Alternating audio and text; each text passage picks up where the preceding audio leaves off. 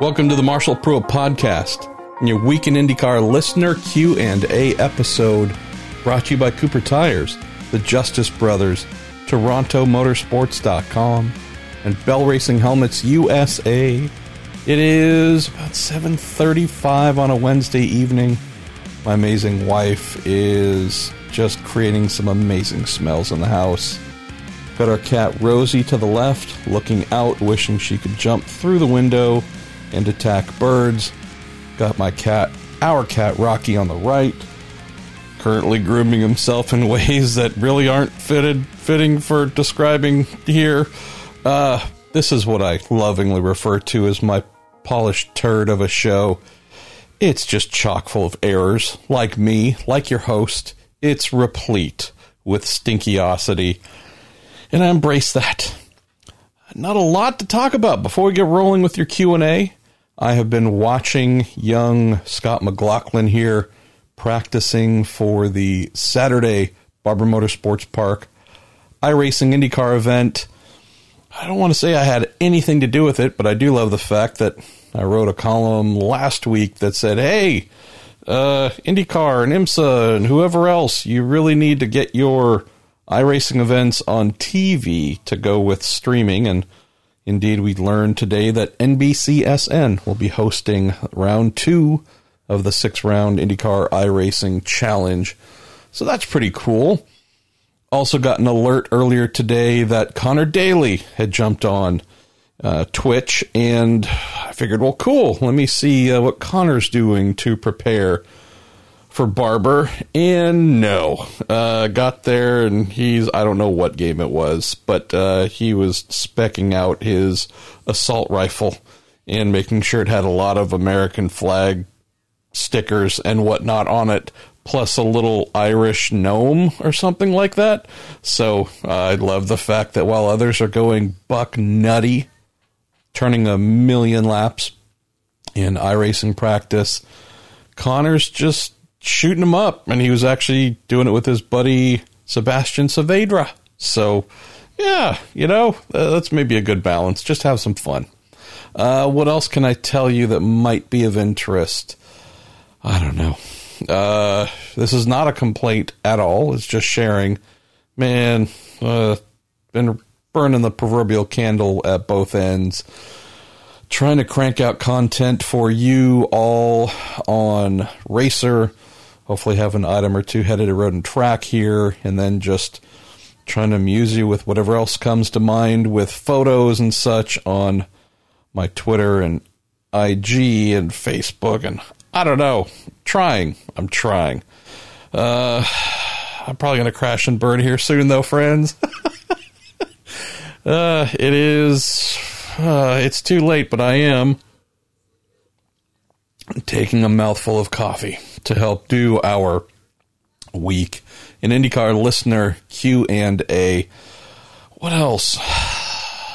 That's about it. Honestly, I don't got anything else. I just need to start doing some word talking here with your listener Q and A, and I hope you enjoy it. As we always do at the start of the listener Q and A, we pick the person whose question from last week got the most likes and give them something free. So we do this using Facebook submissions. So if you want free things from our pals at Toronto Motorsports dot com, send your question in on the Marshall Pruett Podcast Facebook page when the call goes out for questions. And if yours gets the most likes, well, they're going to send you a t-shirt, probably stickers, maybe a beer or beverage koozie, and who knows what else they're going to throw in. Again, that's Toronto Motorsports dot com. They do all of our t-shirts, all of our gear, and so a lot of racing memorabilia, books, and models, and all kinds of fun stuff. And so the person who needs to send me a direct message this week so that they can get themselves sorted with that free stuff from Toronto Motorsports dot com, well, it's our pal Paul Trahan, who asked our man last week, Alexander Rossi, Alex, would you rather do karaoke with a drunken willpower or spend two hours stuck in an elevator with your Off Track with Hinch and Rossi producer, Thim? And wisely, smartly, intelligently, Alex Rossi chose drunken willpower. Um, but we also, I think, arrived at the conclusion that punches would be involved, because will and drunkenness, yeah, you're going to have a black eye. But loved your question, Paul. That got the most likes. Drop me a direct message with your email address, and we will get you linked up with our pals at Toronto Motorsports dot com. Okay, uh, and then we're going to hopefully grab something with Sebastian Bourdais for a part two of the Week in IndyCar.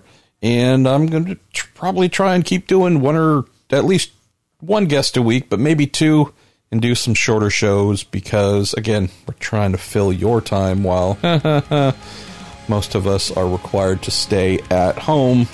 So we're going to rock and roll here, starting with Henry Chapman. Says, to call the iRacing event a success would be an understatement. The quality of the broadcast was very good. The race was associated with a good cause, that being the American Red Cross. And the viewership was way more than what I would have thought. Seemed that there were around fifty thousand people watching live on both the official IndyCar channel uh, and the iRacing channel, uh, and plus all the people watching on Twitch and the individual driver streams. It says, what may be more impressive is that on YouTube, a combined three hundred ten thousand people have watched on demand across IndyCar and iRacing channels. Just makes me wonder why this wasn't done earlier. Henry goes on to conclude, perhaps it would have got the same numbers due to all sports being wiped out, uh, but it's clear the interest is there, which is also being shown in the NASCAR rating numbers. Spot on, Henry. Uh, this is certainly a hindsight item, for sure. Granted, all of you who are active sim racers, gamers, whatever it is that you love to do, whether it's iRacing, Mario Kart, whatever, those of you who are and have been active have been saying for far longer than the coronavirus has been around, hey, this is a thing. This is really good. Boy, IndyCar, or name the other series you love, you should do more of this. And this is just proof. The, the only thing maybe to keep in mind here, Henry, is in this very specific window where we are shut down. We've just had IndyCar layoff or fire. I've heard the number was fifty people. I'm not saying that's accurate. I've just heard that from more than one person. Some very good people no longer have jobs. Some others have been furloughed sixty days, so they'll have jobs when they come back. And they have benefits now, but they have no income. They can file for unemployment. But we're looking at a situation, Henry, where you're totally right.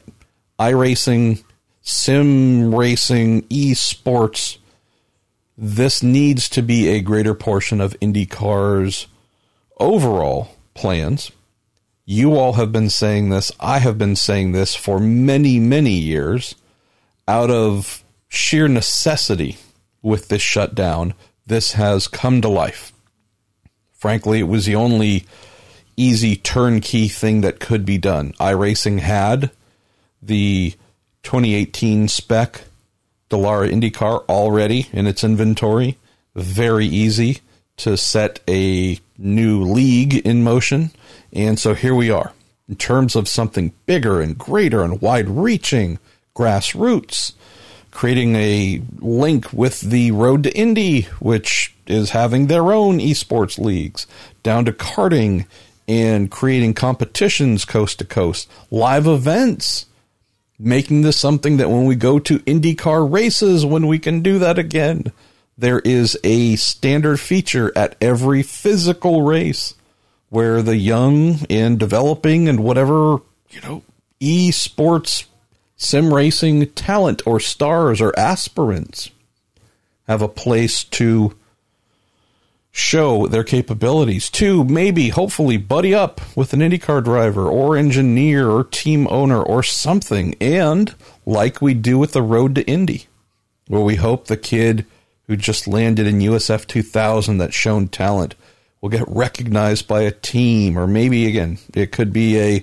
let's say, Hunter McElroy, for example, a kid from Down Under who, because of his Down Under ties, has gotten the interest from a Will Power or Scott Dixon just because of their, you know, shared birthplace and or general region supporting one another. Uh, could it be a French kid getting a Pagano or a Bourdais to say, hey, I'm going to look after little so-and-so? Whatever the links that happen, Henry, this to me just really stands out as something of cool. This kind of sort of happens as it is with IndyCar drivers and Road to Indy. How do we add to that and add a esports component that is a fixture at every round, just as the Road to Indy is almost everywhere? How do we do that? Money, obviously, it's going to take money. But beyond that, it's going to take will. This is the part that leaves me a little bit concerned, because if we are downsizing and really cutting, there wasn't much fat on the bone to begin with, but if we're cutting everything off the bone right now to get through this shutdown, at a time where this would be really a perfect way to plan and develop and prepare something big and meaningful to unveil when we do go racing again. Not saying IndyCar cannot do it or will not. I'm just saying it's going to be a much bigger challenge while being short-staffed. Last quick thing here, and I've had a couple of folks ask this in and around um, this theme, Henry. It's, well, so this seems really cool. How does IndyCar make it into something that's truly beneficial long-term? It's a great stopgap, short-term, will get you through the coronavirus, but how does IndyCar make this a thing that actually helps it in the long-term? And back to the point of events at the events and whatever else they can do there. This, to me, is where IndyCar really does help start to connect with the youths, with the younger demographic they continue to court. I'm stating just the most obvious things in the world, but as IndyCar continually wonders, why don't we have younger fans? Where do we get them? I'm not saying esports is the magic cure-all, but man, it sure does seem like a great place to start. We're starting here, kind of, sort of, although this has only been the IndyCar drivers competing so far in this official league. Know that we have some other leagues going on, plenty of other leagues going on with a variety of stuff. But this, to me, is just a place where you say, okay, if you want to expose the non-older demographic that you have to who you are and what you got, well, uh, I'm hoping this out of necessity creation of an IndyCar iRacing series, only six races through May second, but hopefully this has caused some light bulbs to go off for those, for whatever reason, Henry, within IndyCar who have not gotten it and haven't done a dang thing for years. Hopefully this is the thing that changes minds and causes them to realize that, no, this isn't just a Band-Aid, a cool Band-Aid while we can't go racing. This should be something that is a permanent part of what we do. Uh, let's continue. We've got a couple more iRacing questions. Steve Hunt says, M P, any chances iRacing could be the winner series, for fun, of course, that Mark Miles has talked about in the past? Maybe have six races from October through December. Also, did you watch Watkins Glen, and what are your thoughts? It certainly could, Steve. Uh, I would say that this is definitely, hopefully it is a thought starter for Mark and some of the others, again, in the series who have heard all the everything. Hey, you need it, and esports, and yada, yada. Your, it's what your grandson's doing. Um, again, I hope the linkage is here. I love your idea of it being considered as something that is additive at a time when we aren't racing. I know that's what we're currently doing now with it, but again, it, this is being viewed as a, we're improvising on the fly. Something formal. You may hear some plates clanking in the background. Sorry about that. Um, this is a case where, yeah, Winter Series would be awesome. Could that, now granted, depending, I don't know how much of a winter we're going to have this year. I think we're going to be doing a lot of racing in the winter, but in normal circumstances, the, the air quote downtime, I think this could be awesome. I would love to see some thematic things. Hey, Name the Formula One drivers. Couple of them, three or four or five. I'd love to see IndyCar do some form of slice it however many ways you want. If it's a twenty-four car field, great.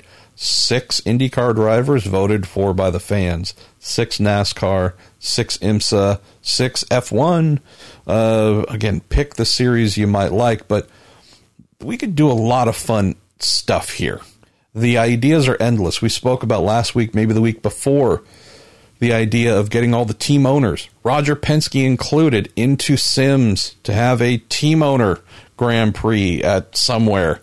Um, it'd probably have to be an old defunct track because, frankly, uh, that's probably the last thing some of them drove on. But we could do so many fun things here, Steve, with a winter series. And uh, I would say I wouldn't limit it to six races. I would say what what I hope is going to happen here, which is esports, sim racing becoming normalized for a lot of IndyCar fans who never knew about it and or are pooing on the idea. Video game racing, who gives a crap? I'm hoping it becomes normalized enough to where the announcement of two races per week, uh, Wednesday night craziness, a Friday night this, a Saturday whatever, probably not colliding with uh, live motor racing calendar so much, knowing that NASCAR runs late into the year, so does F one. Uh, the F I W E C has this weird super season calendar where they start in September and end in June. You know, again, we'll have to think about the timing, but there's a lot of fun stuff that could be done. I love your idea here of using esports as a real, all right, the physical engines have gone silent, but the digital engines are firing up, and let's get fired up for that. Plus, final thing here, I think by this time, every IndyCar driver, and again, maybe their engineers and even more, will have at least basic sim rigs in place, if not more. This should be a lot easier to go live with uh, ASAP whenever we want in the future. Uh, one other quick thing I should mention, again, I'm recording this on a Wednesday evening, was texting with our man Robert Wickens, who said he did indeed receive his sim rig, and they were hurriedly assembling it today, so hopefully our man will start turning some laps here shortly. Uh, we're going to go to our pal, the spiritual vegetable of the show. He's not the spirit animal. He's a spirit vegetable. Ryan Terpstra says, hey, M P, what do you think of this idea for an IndyCar iRacing event? Open it up to anyone who has participated in the Indy five hundred in the past. Make select invitations to someone like a Lando Norris, who is a F one driver, by the way, McLaren, who's one hundred thousand uh, folks who followed his Twitch stream in one of those F one races recently, and Max Verstappen, bump day qualifying a week before the race. The race at Indy for, say, two hundred fifty to five hundred miles, not sure in the distance. Says, I've been a big fan of esports events being a bit of a shorter distance. He says, there have been some bad ideas in racing. What do you remember that is on par with Bernie Ecclestone's artificial rain races, NASCAR's stick and ball evolution, and Helmut Marko's plan to infant, intentionally infect his drivers with COVID nineteen? Uh, Lord. All right, so a bit of a two-parter here. Yeah, man, here's... Here's what I think should happen. Since, again, we'll just keep saying iRacing. It's not like iRacing has to be the only thing that gets used. Obviously, they've got the uh, D W twelve with the I R eighteen updates for folks to use readily. But I'm, I'm sh- very positive there are other, whether it's P C-based bits or console-based, you know, options where you could do some form of vintage IndyCar, all kinds. Again, I don't want to just keep, I think iRacing is just going to become the equivalent of Kleenex. You know, uh, it's tissue paper, but it's so heavily associated with one brand, we just say it and people know what we mean. I think iRacing is just going to be a really cool place for us to do IndyCar stuff, sports cars, et cetera. But I love the fact that we can just make stuff up. And it doesn't necessarily have to be the fifteen layers of approval unless IndyCar wants to go that route. But as you mentioned, hey, Let's open up invitations here or there. You know what? I want to see the the family that pilots the grave diggers from Monster Trucks. Try and qualify. Try and do whatever. Hey, I want to get, name the uh, V eight supercar legend. Name the, work down the list. Hey, Valentino Rossi, you're going to try and qualify for the Indy five hundred this weekend. Or name the event. This, I think, is fantastic. Thing I'll close with on the iRacing bits, Ryan, is if we really want to get the most out of this, I think IndyCar, when it is staffed appropriately and provided they are willing to cede a little bit of control, this sure seems to me like engaging folks like yourself and others who just sim race night and day and have forever and love it, and it's a big part of your lives. Uh, this seems like a great idea to say, hey, Ryan, uh, we'd like you to set up a construct for Saturday. Provided it's not totally stupid, tell us what it is. Who knows? Maybe it's racing grave diggers around the Indy five hundred. I don't know. But I do hope that IndyCar does not look at esports and think that they need to be the all-controlling, all-thinking, if it wasn't our idea, it's not happening type folks when it comes to this. Because unlike everything else they do that is hardcore and requires all kinds of people to get involved and weigh in from all variety of departments, this isn't one, nor should it be. And if we're just talking about embracing folks, this would be a blast. And I think instead of this being highly limited, oh, we're going to do one a week, that's a fan thing. Hey, create a platform where as many fans as might be interested can create races of their own, invitationals of their own, and have it done in a manner that's connected with the series where on whatever streaming platform folks can watch and observe or maybe even participate. Um, I know this is would take some management and effort and coordination, but this is where you start to extend roots. And with each person you connect with, there are more roots.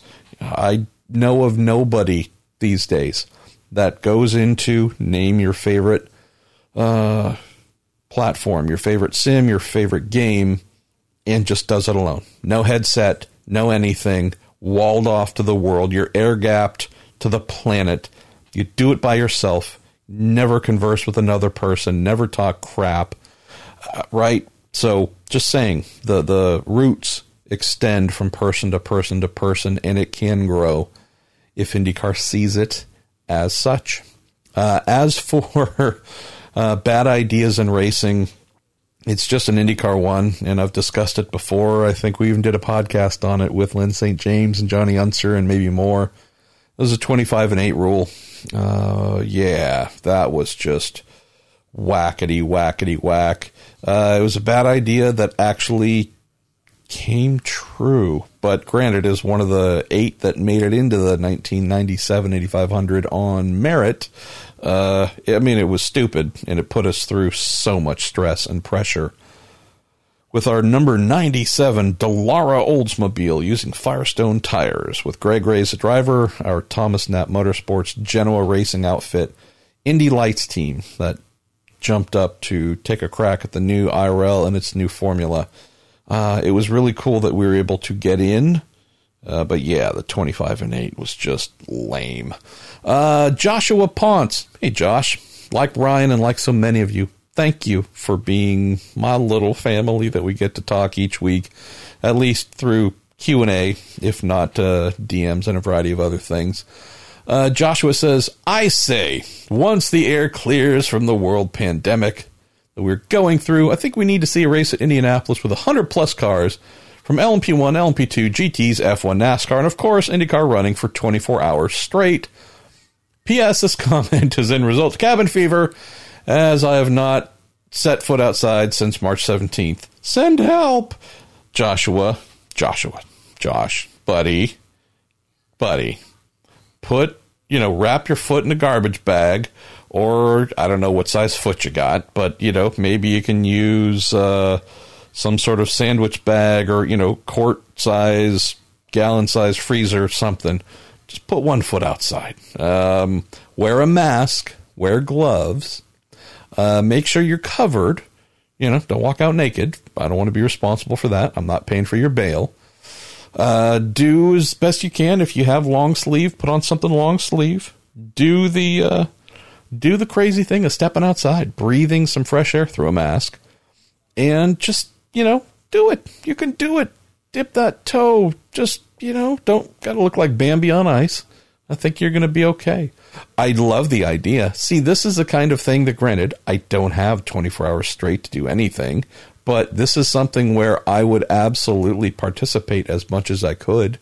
Um, I will just give you a little update here. I did dig my, I think, Logitech G twenty-five, I believe, out of a box, and it looks like it needs, actually, it looks like it might be the patient zero for the coronavirus.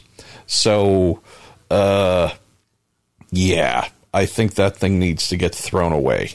So what I'm going to do is I've found some things that I can, I think, sell somewhat quickly and try and pick up, uh, what I've seen is a new G twenty-nine steering wheel and pedal setup.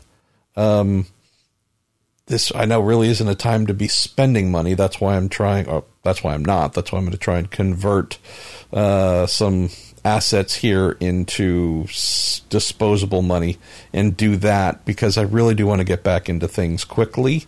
And so, yeah, uh, other option is I think I might be able to trade some memorabilia for a new G twenty-nine steering wheel and pedal setup from a friend's kid that I guess upgraded to something else, and uh, it's collecting dust. Well, it's newish, so not a lot of dust, but yeah, I want to be able to do something and have some fun like this and give it a try.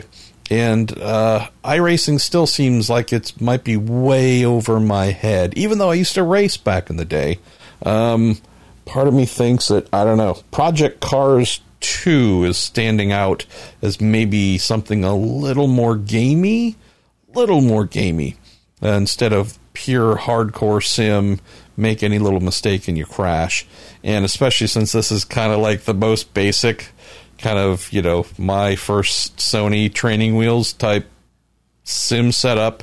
I can't even call it a sim because it's not. It's just stupid Logitech steering wheel and pedals. Um, compared to the real sim rigs that some of you have.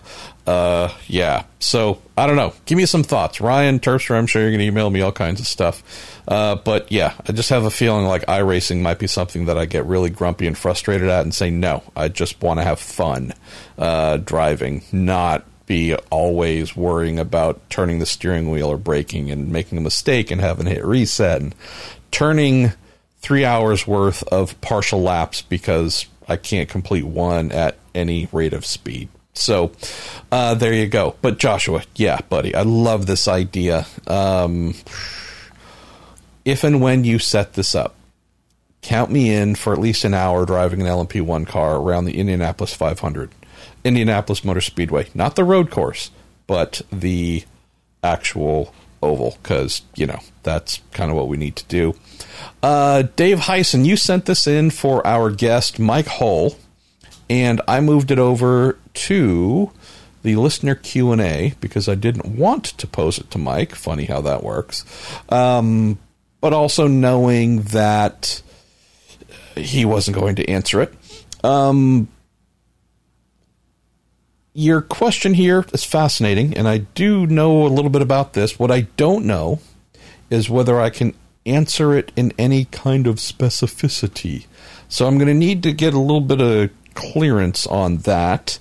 Uh, your question of, do you have any information on or, or input in, this being from Mike, the next generation Dallara?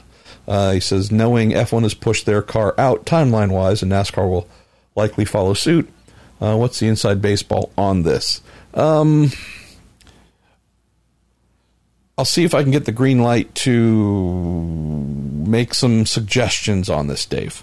Uh, I've been unable to. So didn't want to ignore your question, but didn't want to put it in front of Mike because Mike, A, I don't know if he knows uh, enough to be able to answer it in any kind of entirety. So let me see what I can find out and whether I can or cannot answer that. Uh, let's go to Stuart Areth, who says, "Hey, Marshall, from lockdown here in the U K," he says, "Robert Wickens put on social media um, and yourself in an article on Racer about his iRacing setup issues and his, his uh, adapted steering wheel not arriving in time." He says, "Do you know how far along Spam are with getting Robert into a car with the adaptations he requires, that is hand controls and extra body support, and how actually difficult is it to run the car from hand controls?"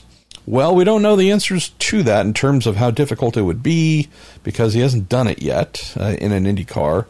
Uh, do have a little bit of an update on this from Robert.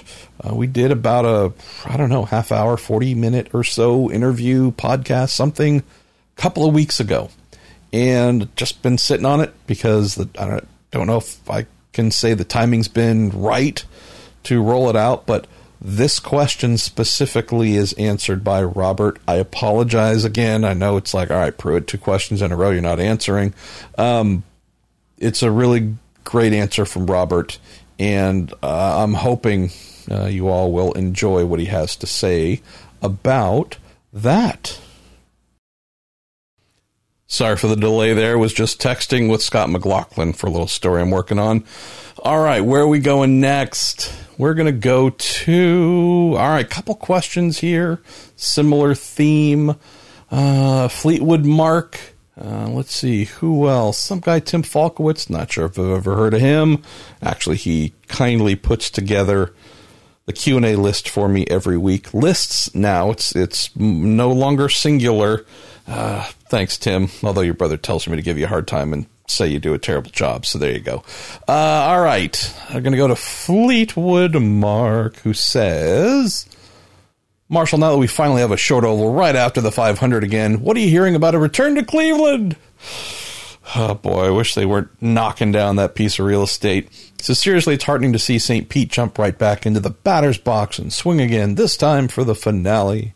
He says it comes at Laguna's expense. Have you heard any grumblings from the new leadership there about that? I hope they understand. Really hope we can grow Laguna Seca for years to come. Uh, let me answer that before getting to the rest of what you threw in here, which is pretty awesome. Uh, yeah, did connect with the series.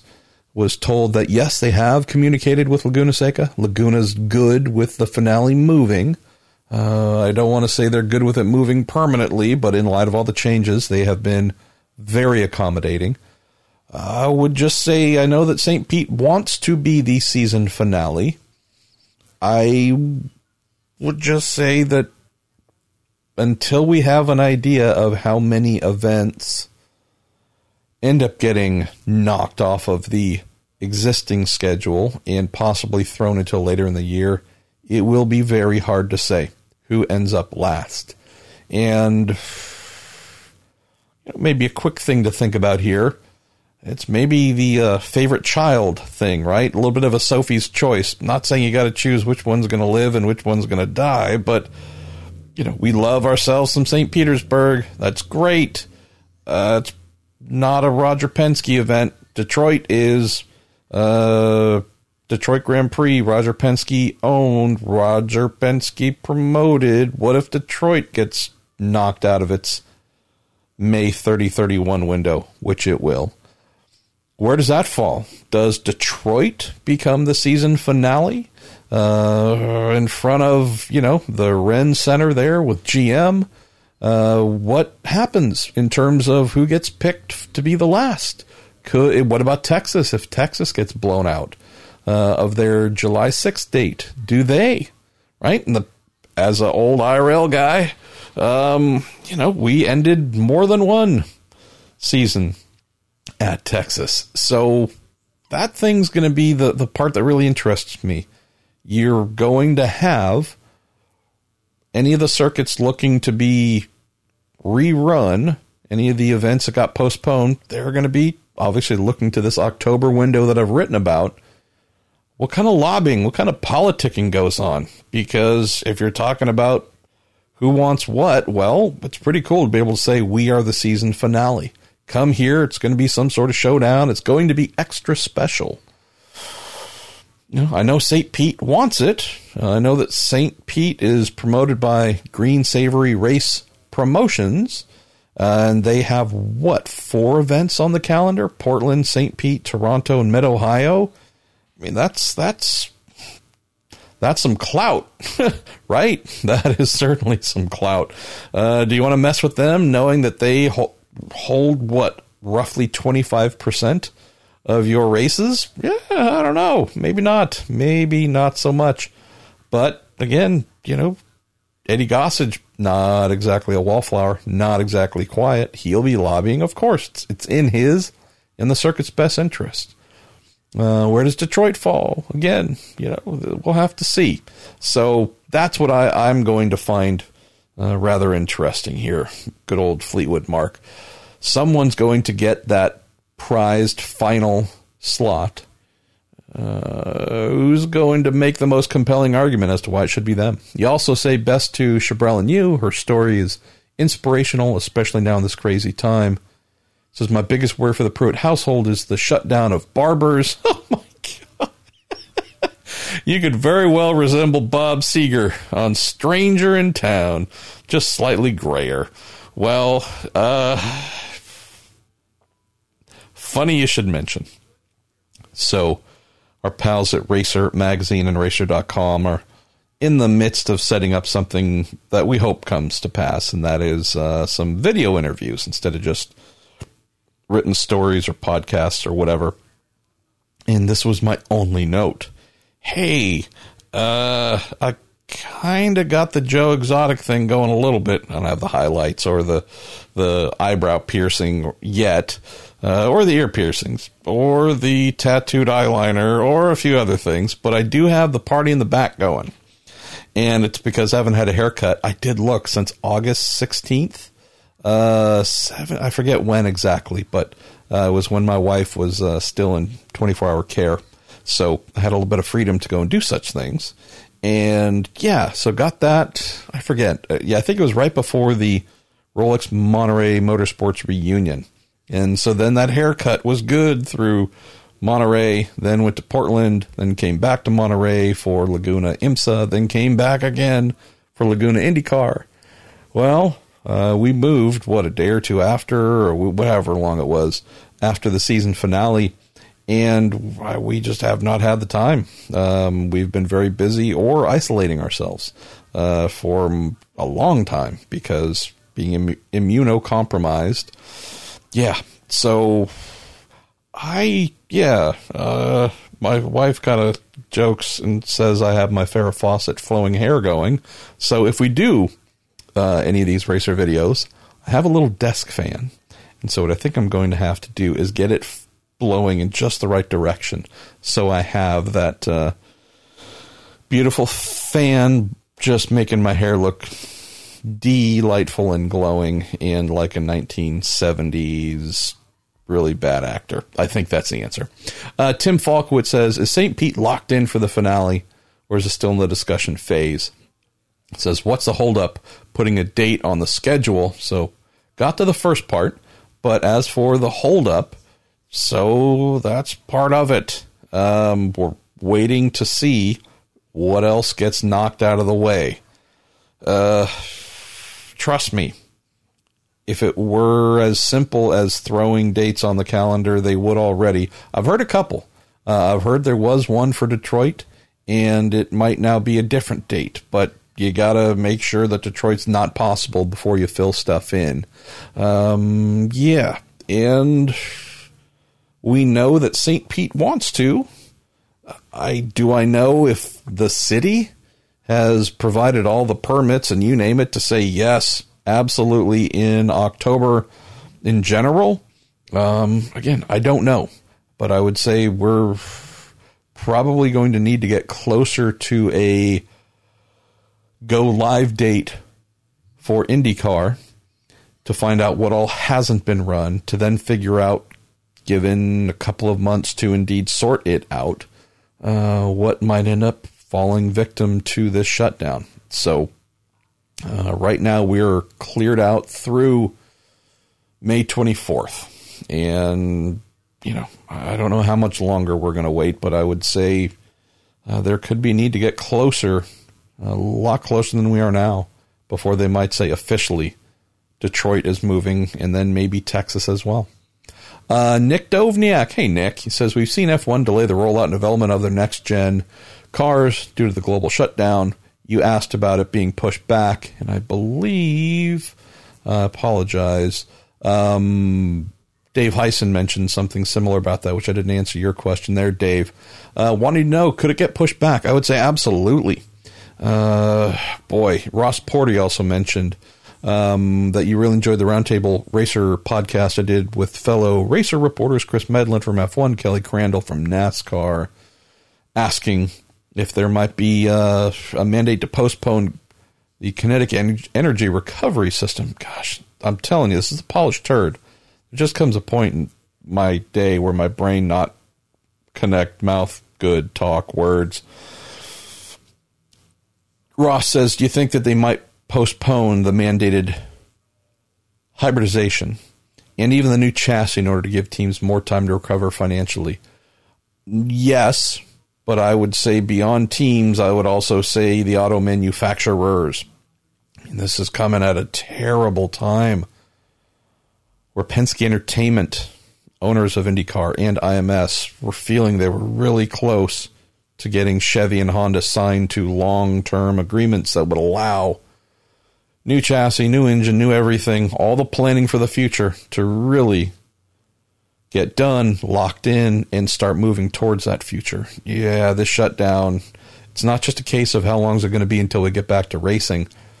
This is going to cause everyone to ask major questions. How much are we spending per year? Uh, do we need to? Is this the right place for us? Keep in mind the other aspect that I know hasn't been written about much in our world.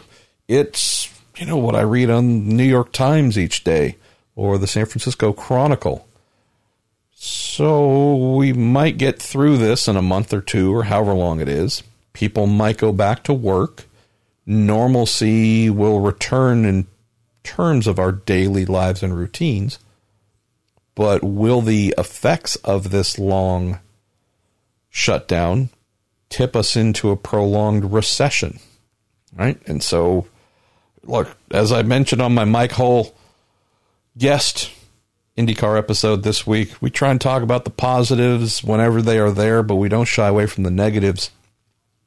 The last time we had a recession in two thousand eight, oh, it wasn't pretty. There was a lot of things that got turned off and turned down pretty quickly. Uh, I still remember the call, as I know I've said once or twice lately. I still remember getting the call the morning of, I believe. I was either qualifying for the race for the two thousand eight twenty-five Hours of Thunder Hill, getting the call from my editor at Speed saying, wake up. I mean, I'd gone to bed like two hours earlier. It was brutal. Um, wake up. You need to write a story about Audi. They've just announced they've pulled out from the American Le Mans series. What? I mean, the biggest... Uh, strongest, most dollar spending manufacturer in North American sports car racing said, we're done. Bye-bye. Strictly because of the recession. And this followed in many other ways, whether it's manufacturers jumping out or dialing down what they were doing. I mean, again, this, this was a frightening time. That also had a knock-on effect everywhere else. Media outlets and vendors and all kinds of folks just saw their income go away. That's the concern here, Ross. So teams, absolutely. Uh, giving teams more time to recover, to sock away some money. Absolute thumbs up there. Uh, Nick, on the topic of pushing back, I certainly believe so. Nobody is spending money right now doing R and D. In many places, people can't even go into their workplace to do the things that they were trying to do. So, yeah. Uh, I would be very surprised if there wasn't a pushback of some sorts here. And I think we'll hear about that maybe in IMSA, maybe in the W E C where they've got a hypercar new hypercar formula that's meant to debut in September? We know it's not, but could that get pushed back a ways? I think name the racing series that has something new coming. You're very likely going to hear they're all going to say, add one more year to its introduction, if not two. Uh, on the bigger topic here, though, Ross, as you mentioned, teams certainly, but if we come out of this shutdown in a recession and IndyCar's trying to sign manufacturers to long-term deals to allow this new formula here to kick off, oh, that worries me. Of course, there is nothing saying we cannot continue racing the current D W twelve with twenty eighteen bodywork and twenty twelve era engine formula. Uh, we have something that's already old. It's already old. Being another couple years older, it's not going to hurt anyone. So let's take a look at what the economy is like, not when we go back racing, but two, three months later. And if it's still sluggish, stock market is giving us the middle finger and all the other metrics of, ooh, Americans aren't spending money, businesses aren't doing a ton of hiring, and some of the things that, again, are just the inevitable effects of a recession. That's where future stuff gets set. Uh, that's where you usually get the, nope, we're not changing anything. We're sticking with what we got. So we'll just have to check back on this. Send this back in, Ross, definitely. A couple months from now, whenever we get a better feel. Uh, ta-ta. Nick Dovniak, I tell you what, you got two questions in a row here, and you know what, we love you, so you're gonna get it. Also, uh, we don't have a crazy amount of questions this week, so uh, it's it's all good. Uh, let's see your new one here. Uh, you ask, sorry, I scrolled down too far and I lost it, and I'm not editing this out, it's my unpolished turd. If IndyCar is trying to go more green with hybrids and other initiatives, why not look at a D R S system, drag reduction system, instant speed with no added weight or fuel expenditure? Could you imagine how amazing and outrageous it would be on ovals? Oh, yeah, uh, definitely. But keep in mind the fuel expenditure. Um, yes, you're reducing drag, which helps fuel mileage, but also if you're increasing top speed, you are spinning more revs and burning fuel at the maximum rate. So, yeah. Um...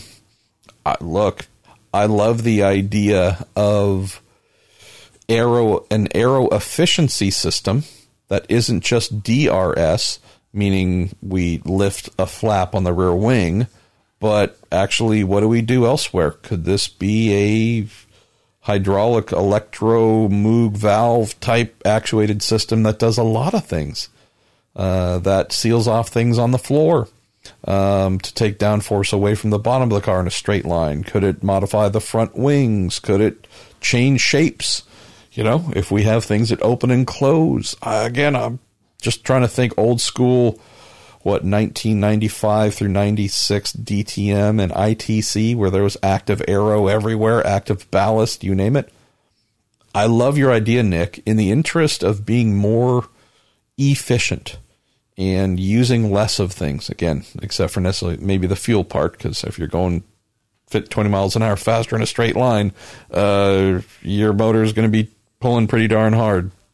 Uh, but I do like this idea, and I do think this is a pretty big wave that will need to be considered for the future in the regular automotive world, much less the racing world, where, hey, we know that making a vehicle cut through the air is something that burns whatever your fuel source is. If it is a liquid and you're combusting it, or if the fuel is electrons and you're trying to stretch your charge, what things could be done to maintain crash worthiness, to meet crash safety standards, but alter profiles of fenders, hoods, roof, whatever. Just saying. Uh, this is an area we haven't really tapped into yet, uh, technologically, uh, across all sectors of the automotive world. So, yeah, I think that'd be pretty cool. Uh, Bryson Frank, Marshall, I saw today where McLaren have moved Ivan Roldan, one of their senior aerodynamicists in their F one program, to an aerodynamics roulette spam. Um, with a spec body kit, no aerodynamic development allowed. How does having a dedicated aerodynamicist help an IndyCar team, and how many other teams have someone in a similar position? Well, not many, first of all, Bryson. Where this helps is knowledge, expertise. Having someone who, in theory, I don't know, Ivan, but uh, if you have someone on staff who is able to understand one of the black arts in the sport better than others, that can only help when it comes to arriving at better setups, understanding uh, setups better, understanding the effects that are being had throughout the entire vehicle by making an aerodynamic change. So while there's nothing that Ivan can change on the car to gain an advantage over other teams with a spec kit, think of him like a race engineer, right? Every race engineer has the same car to work with. I realize that dampers are the one open area, but in, you know, very basic sense, the same four wheels, the same this, the same that, right? Same thing. Uh, these engineers, granted, you can modify a couple items as well if you're talking what you're doing with suspension and squat and dive and blah, blah, blah. Again, there, I realize there are things you can change. But if you think about them in general, everyone has the same toy to play with, and yet some get more out of it than others. And it's often as a result of some being better than others. Resources get thrown in, of course. A super wealthy team that can do a ton of simulation or do more is probably going to be running ahead of the teams that can't, but having a guy like Ivan on board who might be able to understand and grasp the car's aerodynamics better than most teams and provide input and insight to the race engineers to come up with better sim programs to run and try and figure out driver in the loop testing as well. Just think of it like having the ability to bring on board one of the better race engineers who can find a better air quote setup. Uh, let's go to Sad Boys to Men, B B D, A B C, although I think that's the wrong band. Uh, it says, I know that the spec, or she, um, I know that the D W twelve is a spec car, but how much difference is there besides the engine between the cars at different teams? Is every bolt and wire the exact same and in the exact same place, or is there some leeway there? And if everything is the same, where does the difference in performance come from? Uh, not all the same nuts and bolts. I mean, teams do have the choice of what they want to use there. Um... This, I would say, is not too much different from building a model. If you've ever built a model, you know, a scale car, some folks are going to assemble theirs with exacting precision. Every decal or whatever is going to be just laser perfect. Some others will be very close, but you'll notice the door gaps are a little bit off, maybe here or there, et cetera, et cetera. It's that mindset. It's a spec car.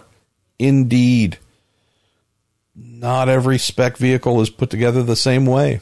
The attention to detail certainly is not the same from team to team.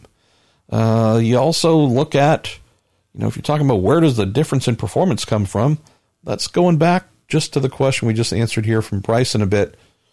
Keep in mind that you have better people in every position and worse people in every position. So if you were to take the gearbox mechanic at every team, there are going to be some who are better than others, some who know how to prepare those units better than others, some who are able to reduce a tiny bit more friction than others. There are some here and there in all aspects of the car, slightly better at doing what they do. I mean, really, if we're talking, you know, spec and what could make one thing different from the other, just flip on, I don't know, tennis. You stare at two people, whether it's men's or women's tennis, you stare at two people that are roughly the same size or build, wearing roughly the same shoe, roughly the same clothes. It's the same exact court. They both have basically the same racket and they're using the same ball. And yet one kicks the living poop out of the other. You go, why? Well, there's more talent and ability. Maybe they use their instrument in a better way. Maybe their hand-eye coordination is better. We're talking about drivers in this case. Some drivers are better than others, going to get more performance out of a car. Some crew chiefs, some mechanics are better on the setup pad, where the race engineer calls for fifty thou of this or thirty thou of that, and it's something that you actually have to twist and adjust to reach that number. Well, some are better at that than others. You know, there are some who are going to get you forty-eight thousandths. Some are going to get you fifty-one thousandths. There's some who are going to get you that fifty thou they asked for. And so that's a variable that's been removed. And if you apply that little variable, and if we're, again, we could be talking camber adjustments or toe, it could be ride height, it could be all kinds of things. The ones who are better at hitting that number more exactly every single time, well, their race engineer then knows that what they called for is on the car, instead of there being a minor fudge factor where it's off just a fraction. But if you apply just that little fraction to all the various areas of setting up a car when you're on the setup pad, well, that can add to a little bit of variance. That could add to a little bit of of creep, so that what the engineer is thinking is on the car is really super close, but off just enough in a few little ways to where you might not be getting the anticipated performance from it. If simulation says, again, I'm just throwing out random stuff, fifty thousandths of an inch in this one area is really going to be the magic thing you want, and you're off just a tiny bit, well, your correlation's off, and you're not getting the exact performance expected. And so why? Then that engineer and the team spends time trying to find out why, instead of being able to focus in on finding more speed. So you know, it, this is the same tool that everyone's using. They're just better folks at putting it together, maintaining it, achieving perfection with it than others, as in life. So would not mistake something being spec for meaning it should be equal everywhere. Uh, not the case. Uh, Jim Johnstone. Hey, Jim, our man who brought us the term spam. If you could invite one driver from another series to join in one of the IndyCar race iRacing events, who would it be? He says, my vote goes to Lando Norris, as he seems to be a pretty avid sim racer and an all-around good guy. I would go to Formula One as well, but it'd be Daniel Ricciardo, because he's just a laugh riot. Uh, I know that Lando is super popular and connects with the youths amazingly well. It's not like Danny's an old fart, but he just, to me, that guy is pure gold. Anything he does. Um, also, you know, who we should invite? Gunther Steiner, uh, team principal for the Haas Formula One program, because you could hear the F word used uh, just throughout the entire event. So there you go. Uh, Gunther, by the way, supposed to be interviewing him on Friday. I can't wait. Uh, we're going to go to our pal K P. K P. That's my voice cracks. Sorry. Oh, this is perfect. You're remaking Monty Python's Holy Grail, but nothing with nothing but IndyCar personnel.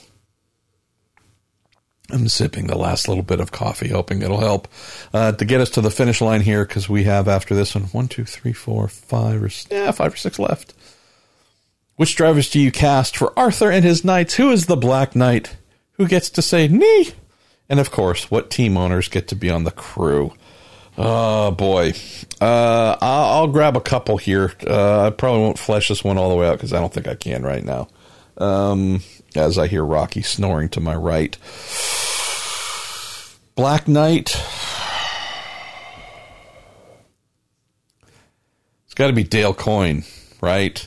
I mean, after what he did to our man, French Fry, right? I mean, you know, yeah. Um, who gets to say nee? The Knights of Nee. Who gets to say that?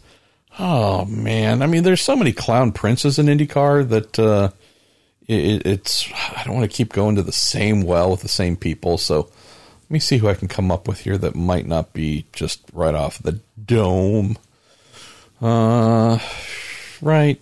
Who? Who, who, who, who? And I know you all are thinking of one, and, or for those who even know this obscure reference, and you got it, and you're like, come on, Pruett, it's not that hard. Just say it, you idiot. Uh, no, his accent doesn't work. We're not going to power. Um, Fernando Alonso. Absolutely Fernando Alonso.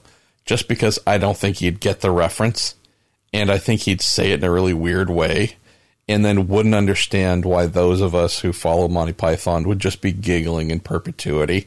Um, so, yeah, I'm going to go with good old Fred. Uh, I'm going to stick with that for right now, K P. Uh, let's go to Darren Horsberg. It's M P, and all guests on the show, thank you. If Indy Lights use the same tub as a main game, but with standard parts, shock, springs, et cetera, even the same engine, but turned down, limited power output. Will this give drivers and lights team a chance to uh, go between both championships? Um, this gets asked about every two months or so, Darren, maybe three, and the answer is always no.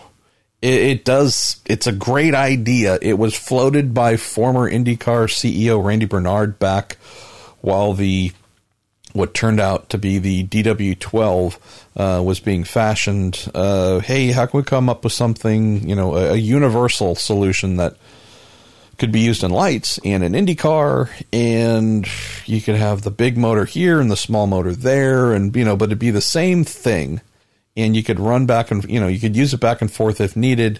Um, it, again, it's a great idea. So uh, I'm not, there's no, nothing negative to say there.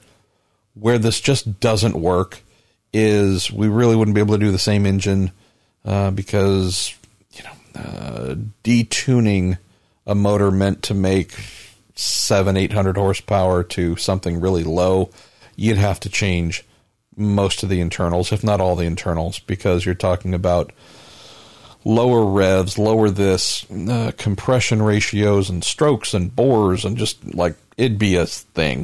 It'd just be easier to have a dedicated motor for both. Um, but then the main thing, the main area where this really wouldn't work is cost.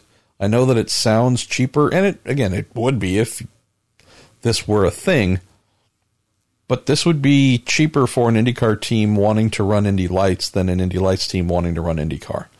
Uh, we, right now we have very few Indy Lights teams, drastically insufficient numbers in terms of car counts. The underlying point, most Indy Lights teams are on the ragged edge financially. The money to buy an Indy car, even though it would be used in Indy Lights, is going to be significant. And, you know, I'm sure there are ways Dallara could save some money here or there, but, you know, it, it would be very small. The other thing too, you know, if we think about that as well, yeah, you could go to spec shocks. Springs aren't cheap. So that, I mean, it's an area where you're, there's not a lot of savings really, but if you're going to be buying an Indy car that can be used in lights, you're going to not want to have a lot of specialized things for Indy Lights, right? You don't need the full size fuel cell. Well, okay. So what if we go to a smaller fuel cell that you just use for Indy Lights? Great. What if you want to go use it in IndyCar? Well, now you need to buy the big one. So indeed, you've ended up with two of something. You have specialized stuff. So it'd be easier just to run with the full-size regular IndyCar tank. Well, that's not coming at a discount. You you might be running in Indy Lights, but the people selling you the tank aren't saying, oh, you're a Lights team, you'll pay less. It's you're buying an IndyCar product. Uh, so those are some of the, the things, Darren, that really make this a continual non-starter. Uh, aerodynamically, again, you could do some things where you use smaller this, less of that. You could do, you know, a number of things to make the cars different performance-wise, but if you want to go IndyCar racing, again, you'd have to purchase those items as well. Or, you know, there'd be enough things where it's just easier for Indy Lights teams to buy Indy Lights cars, which are definitely, definitely cheaper.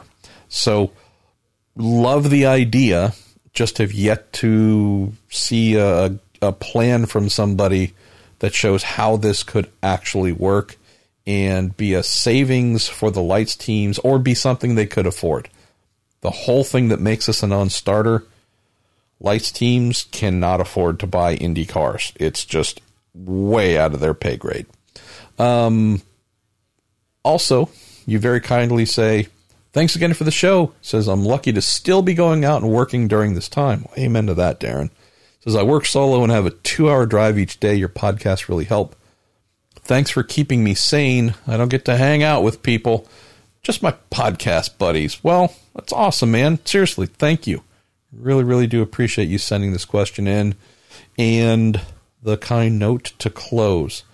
Tell you this, though, just if there was a way for Indy Lights teams to afford Indy cars, boy, uh, there'd be something there.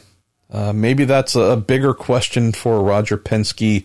Once we get through all this, once we are talking recessions and other things, hey, uh, is there a way we could look at a multiple year payment plan, something where Indy Lights teams could get their hands on an Indy car that could go both places, race in both series? You know, it all comes down to finances. But again, who knows?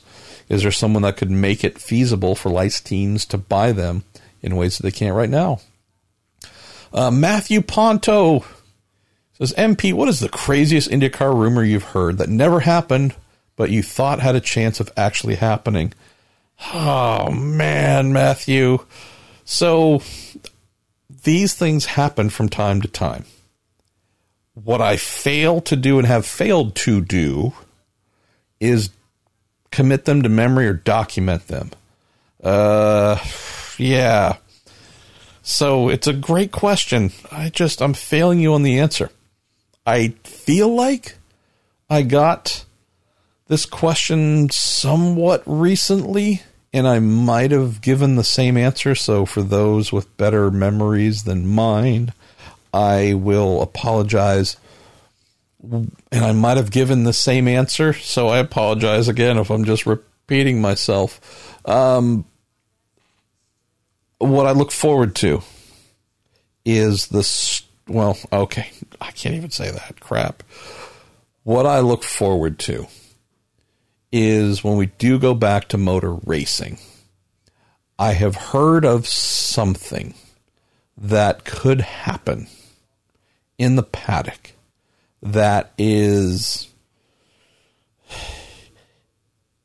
it's, I might actually write it in advance. Um, I probably will.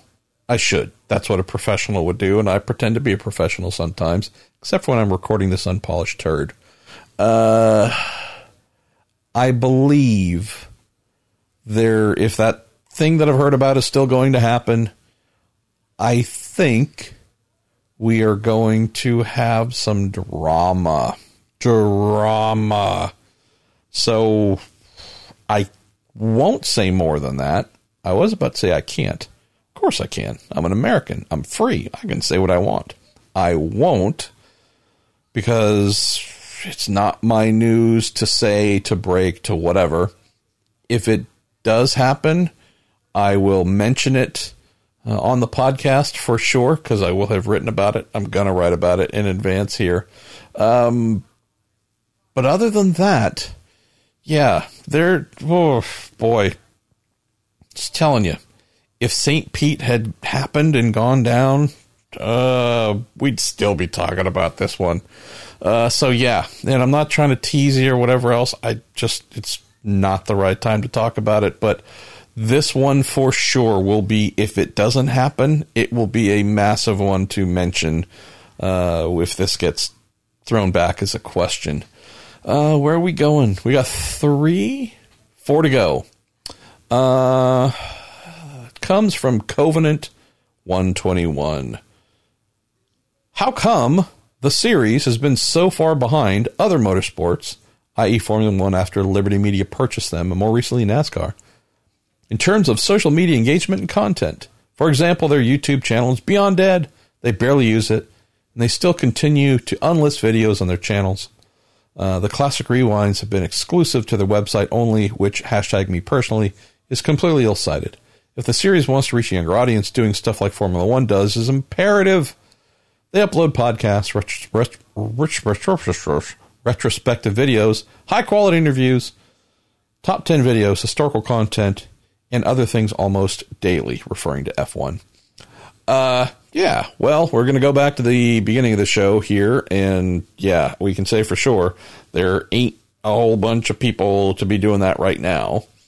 Uh, I do know that before the shutdown, uh, the guy that they did have doing their social media, who was interesting, uh, was they felt he was good, but he left. I think he went to work for a stick and ball team or something like that. Um, yeah, this this is an area where the folks at Penske Entertainment do a very good job with their own, right? They seem to do a great job with NASCAR, IndyCar, sports car. They seem to get social media really darn good, and they generate a lot of content and want to keep things fresh and moving. Would only have to assume they understand that if they were to look at IndyCars, they would realize that that ain't happening, and they need to make that happen. So I'm throwing out a lot of assumptions here, but I have to assume that once they have more people back, this is an area they would need to invest in, because even if you are hurting financially, this is not an area, frankly, like firing people and furloughing people like they just did in their communications department. Uh, this is not the way to succeed. So I'm hoping this gets fixed, because to your point, yeah, better needs to be quickly. Here's a question that I am, boy, I really... You might have to throw it back in next week, and I apologize. This comes in from Isosceles. So, sorry for an obscure one. Do you know anything about Roberto Moreno's nineteen ninety-six sponsor, Data Control? He says, I've never been able to find info on the company. Did Moreno bring it, uh, or did Coyne take a chance on Moreno, as any other driver had the peak of their career come so late uh, as Roberto? Boy, well, uh, I don't know, not argue, but I would say, you know, he... What, ninety-one with Benetton, I think, in F one? Uh, or was that ninety and ninety-one? Whatever it was. You know, I'm not saying it was great, full multi-year deals, but, you know, Roberto did have some pretty good, a couple of pretty good drives uh, in F one. More often than not, he didn't. I get that. Also, you know, his IndyCar career was all over the place, as you mentioned. I do seem to recall Data Control was something that he brought. I once upon a time, I knew this story of Data Control. So what I need to do is reach out to the good old Coyne team and get an answer. Uh, what, even better, I should reach out to Roberto. So don't be afraid to throw this one back in, and uh, I will do a better job of trying to get an answer for you ahead of time. All right, my voice is almost shot here. Let's go with Ben Cohen. Hey, Ben. M P, hope you and your wife continue to do well and stay safe during this chaotic time. Have you been sticking to your stout beer intake regimen while only doing your unpolished turd podcasts for us M P podcast family, or has that expanded? Uh, well, I'll answer that. Uh, no, I haven't. Um, so again, I don't want to overstate things too much here, but you know, we've been on financial lockdown for a long time, and I've actually felt guilty when we've gone grocery shopping to throw one or two beers in the cart, because, you know, the stuff I like isn't ninety-nine cents. It tends to cost at least a couple dollars. And so, uh, I, yeah, I have a couple, uh, that are sitting in the kitchen, and I'm treating them like precious commodities, because I probably shouldn't have bought them to begin with, because it was a waste of money. And especially now when everyone is concerned about money, and if they'll still have people giving it to them to do their jobs, yeah, it would be D U M dumb to frankly go and waste money on beer. So I realize that for some of you, maybe beer holds a higher importance, and you're like, no, idiot, that's actually... If you look at the pyramid of food groups, it's at the top uh, and the bottom. Um, but no, um, shut that down a little bit. Uh, but who knows? Maybe I'll crack one open here soon. Um, Ben also says, These are the insignificant areas my mind wanders to during these times when it isn't filled with non-e-racing events. And closes with saying, appreciate you continuing to give us listeners content to keep us going. Well, thank you, Ben. Um, I'm trying. Um, trying to do more podcasts that are shorter. I know that when we get back to regular racing, I won't be able to do this volume. I've been doing almost one a day, and you know, it'll be easier just, hey, this is our Week in IndyCar guest. We're going to do it. Whatever length it is, it is. And if it's long, it's long. Maybe there's a lot to talk about. Cutting that into two episodes and doing multiple this, two guests per week. Uh, I've been splitting our Week in Sports Cars into two episodes. Um, instead of one, two to two and a half hours uh, episode, it's two one-ish hours. So just trying to give you more. We'll admit, uh, you know, traffic has been good but not great in terms of downloads. I don't think it's because of anything I'm doing. I think it's, as I've heard from a number of folks, our routines have been broken. I'm not at work with my earbuds in trying to kill time. Uh, I'm not, you know, driving that truck here, riding the bus on my bicycle, doing, again, the normal areas where things get consumed has been altered pretty heavily. So, again, I don't know if the strategy works. I'm just trying to give y'all more that is easier and faster to digest. So, kind of you to mention that, Ben. Going to close the show with our man, our man of haiku, our man of high talent, that being Jim Kaiser. Hey, Jim. Uh, Jim, who says, Marshall, if the drivers on the projected twenty twenty IndyCar grid were lunch meats, which driver is which lunch meat? Ah, Jim, you are my man. You are my absolute man. Oh, boy.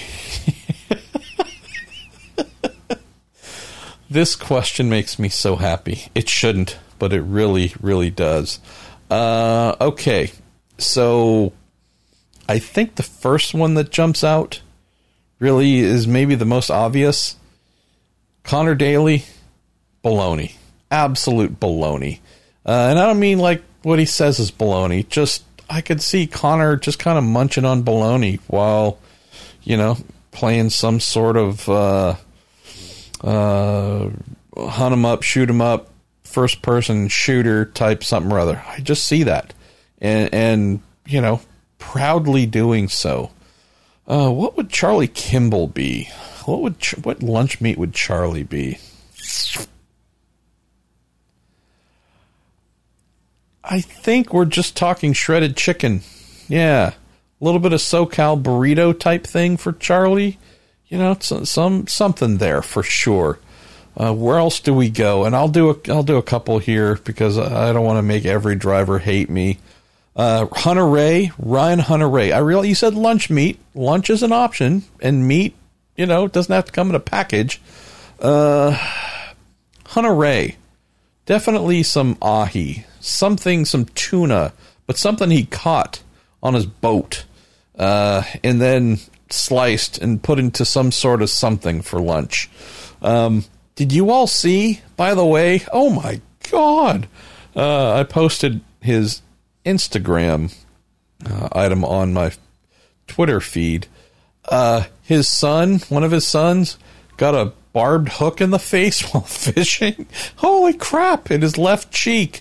It was a, a three-barbed, a tri-barbed hook. The poor little fellow got two of the barbs straight in his left cheek. Jeez. I'm not laughing at him, obviously. I'm just looking. I mean, he's posting these. He's got this beautiful little I G story. I'm looking through. It's got one hundred photos or whatever, and it's like, hey, here we are doing this and that, and here's a family, and here's my boys, and they're playing, you know, race cars on the ground with their little Matchbox cars, and hey, we're riding the bicycle, hey, we're going out fishing, and oh, and it's not, here's my kid with a hook in his face. Like, what? Ah, oh, I'm like, man, but that that's classic kind of Hunter Ray family, right? I mean, these are, these are hardy folks, outdoorsy people. Uh, it happens. You know, I don't know if I've ever taken a hook to the face, but I know that I've got a permanent scar on my knuckle where my Dad's fishing knife that he told me to be careful with. I wasn't while cutting bait, and uh, I was about eight years old, and let's just say I've seen my knuckle. Not the skin on top of my knuckle, but the actual knuckle itself, um, and had a variety of other fishing incidents over the years. So, yeah, just chuckling because I guess I was Ryan's son uh, at some point in time. That guy's definitely fish of some sort. Um, the one that I would love to understand, and I don't know the answer at all, would be Rossi, because he seems like he would be super particular about what he wanted and how he wanted it prepared. Like there'd be a certain temperature involved, right? Like an actual bring your own thermometer to check and make sure it's at that perfect temp. I don't know what the meat would be, but that just seems like a thing. Herda, obviously, lunch meat, uh, probably carne asada of some sort in a shell or tortilla-based delivery device. Uh, I think that one's maybe a little bit obvious. Where else do we go, though? Um, I mean, th- this one, again, I apologize. It's obvious, but, you know, it's got to be said. Pato Award, Oliver Askew, Fernando Alonso. Spam! We know. Granted, has, do you think Fernando Alonso has ever had spam? Like, that'd be the best, right? But nonetheless, maybe that's what we need to do. Uh, if you're heading to the Indy five hundred, provided he still partakes in the Indy five hundred, you get to see Fernando. If, you know, you're behind the fence at wherever his, uh, his pit stall is. Bring a spam sandwich or two for him, and Pato and Oliver. Tell him you've brought it as just a courtesy meal from the Marshall Pruett podcast, and then step back as they throw punches at you. Uh, yeah, uh, Max Chilton, Jim. Oh, I, I mean, I don't know what, what is, what does a Max Chilton eat? Like lunch meat. Part of me thinks Max has never consumed lunch meat. What we would consider lunch meat. Uh, I just see things delivered in gloved hands with fine silverware and the top pulled off, ding, as it makes a little sound. So the cover is pulled off and something beautifully prepared is presented in front of him. I don't think lunch meat. That's a good question. Next time I speak with Max, have you ever had lunch meat? I'm willing to put at least a dollar on no. Uh, all right, one or two more. Takuma Sato. I have no idea what that man eats. I've never seen him eat. Does he eat? I don't know. It's an assumption. I want. What does he eat? I need to ask him, or Graham Rahal. Now, Rahal, now I can tell that boy's had a couple sandwiches in his life. That boy knows himself some lunch meat. And it's not a fat joke, right? This is the Fat Guy podcast uh, brought to you by me. But, you know, you know, Graham... I mean, I don't see him being a finicky eater. That's all I'm saying. This is, you know, Ohio product. What about Jack Harvey, right? He's known for baking. Uh, baked lunch meats? Uh, I don't know if that's a thing. Probably not. What would Jack Harvey eat if we had to make him a sandwich, knowing that he's all quadruple vegan and all this other nonsense? What if we just had a Jack... The, the people are making you a sandwich and you have to eat it contest. Would we do something? Liverwurst. Liverwurst. Okay. Absolutely. I think. Give me your thoughts. And also, give me some of your other driver thoughts. Have I gotten them right or wrong? Tell me the, what you would, what lunch meat you associate with the various IndyCar drivers. And I'll close with this very quick story because my wife brings it up at least once a month. Across from my father's shop in Burlingame, California, Pruett's Old English Garage, there was a deli. And so I mean, when I say across the street, I don't mean a five-lane big roadway. I mean, you know, it's a narrow street. It's just right there. You step out of the shop, and it's just right there. So I would go there from time to time. This would have been the late seventies. So I would have been seven, eight, nine years old, something like that. And I don't know, my dad would, if I was there with my dad for the day or whatever, he'd give me a dollar or two to just go next door and get a sandwich, whatever, to get myself some lunch.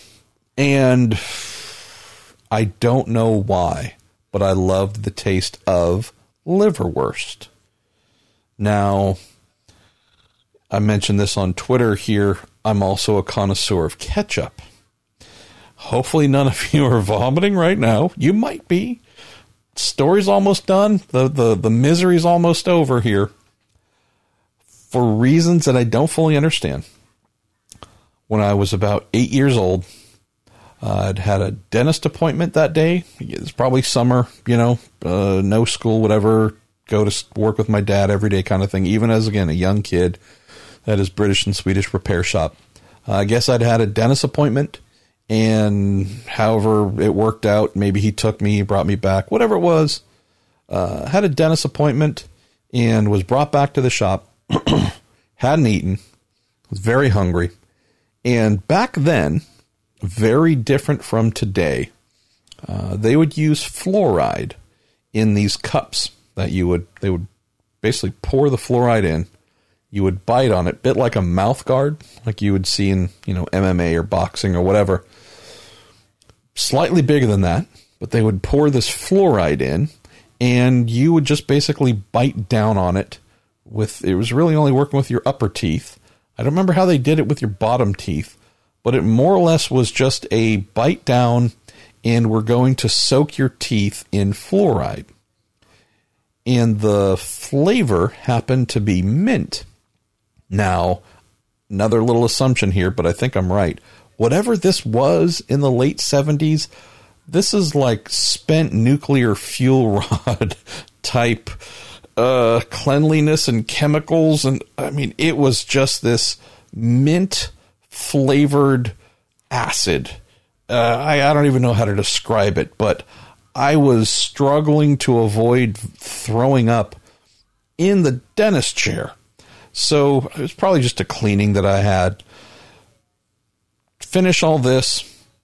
Mouth is in pain because they're using the picks and this, that, and the other.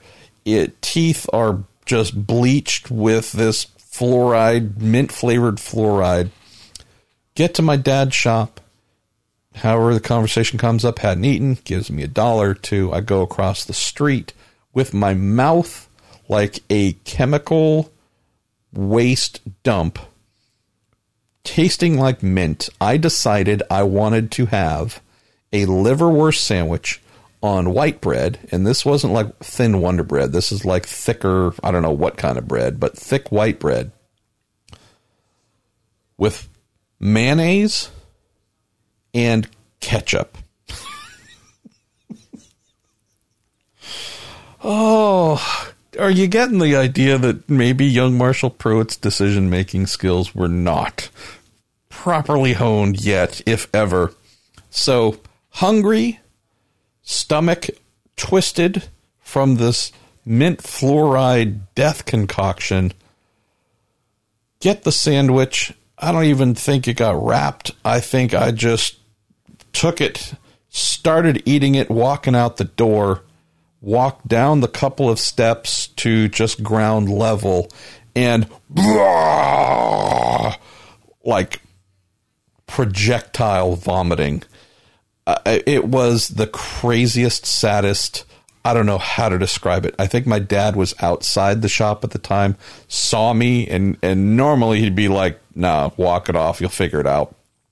When I mentioned I cut myself with his fishing knife, he was like, no, I told you to be safe. Told you to be careful. You weren't.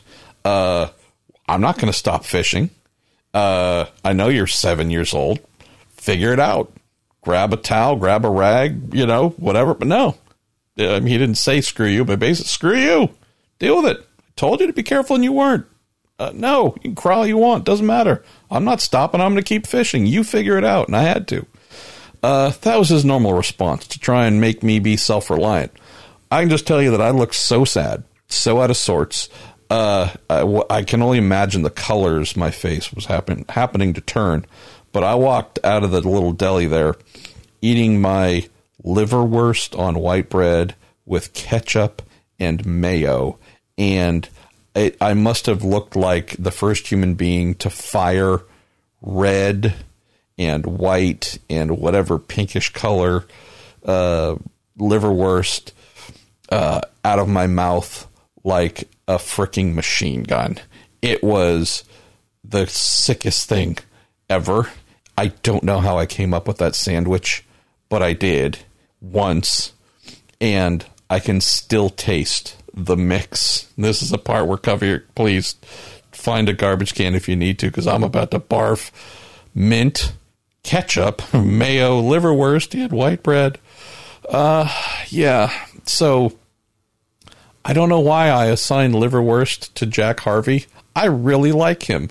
You would think that suggesting him and liverwurst might mean that I hate the kid. Not at all. I love him. But knowing that he's a baker and, you know, artisanal type, this just seems so gut bucket nasty uh, that I just kind of want to see if he could fare and get through it. So there you go. That's uh, that's what I got for you. It is, what time is it? It's nine oh nine p.m. Show didn't take too long. Thanks for sending in your questions. They were a blast. They really were. Uh, if I didn't get to your questions, if I forgot anything, please send it back in. Call me an idiot. Oh, just call me an idiot normally. Thanks again to all of your really sweet comments, uh, inquiring about my wife, inquiring about myself. Cats are doing well. Oh, they are face to face, cheek to cheek right now, sleeping. You guys are the cutest thing in the world when you're not trying to kill each other. I am Marshall Pruett. This is my unpolished turd, also known as the Week in IndyCar Listener Q and A, brought to you by Cooper Tires, the Justice Brothers, Toronto Motorsports dot com, Paul Trahan, send me that D M, and our brothers at Bell Racing Helmets U S A. I'll speak to you soon.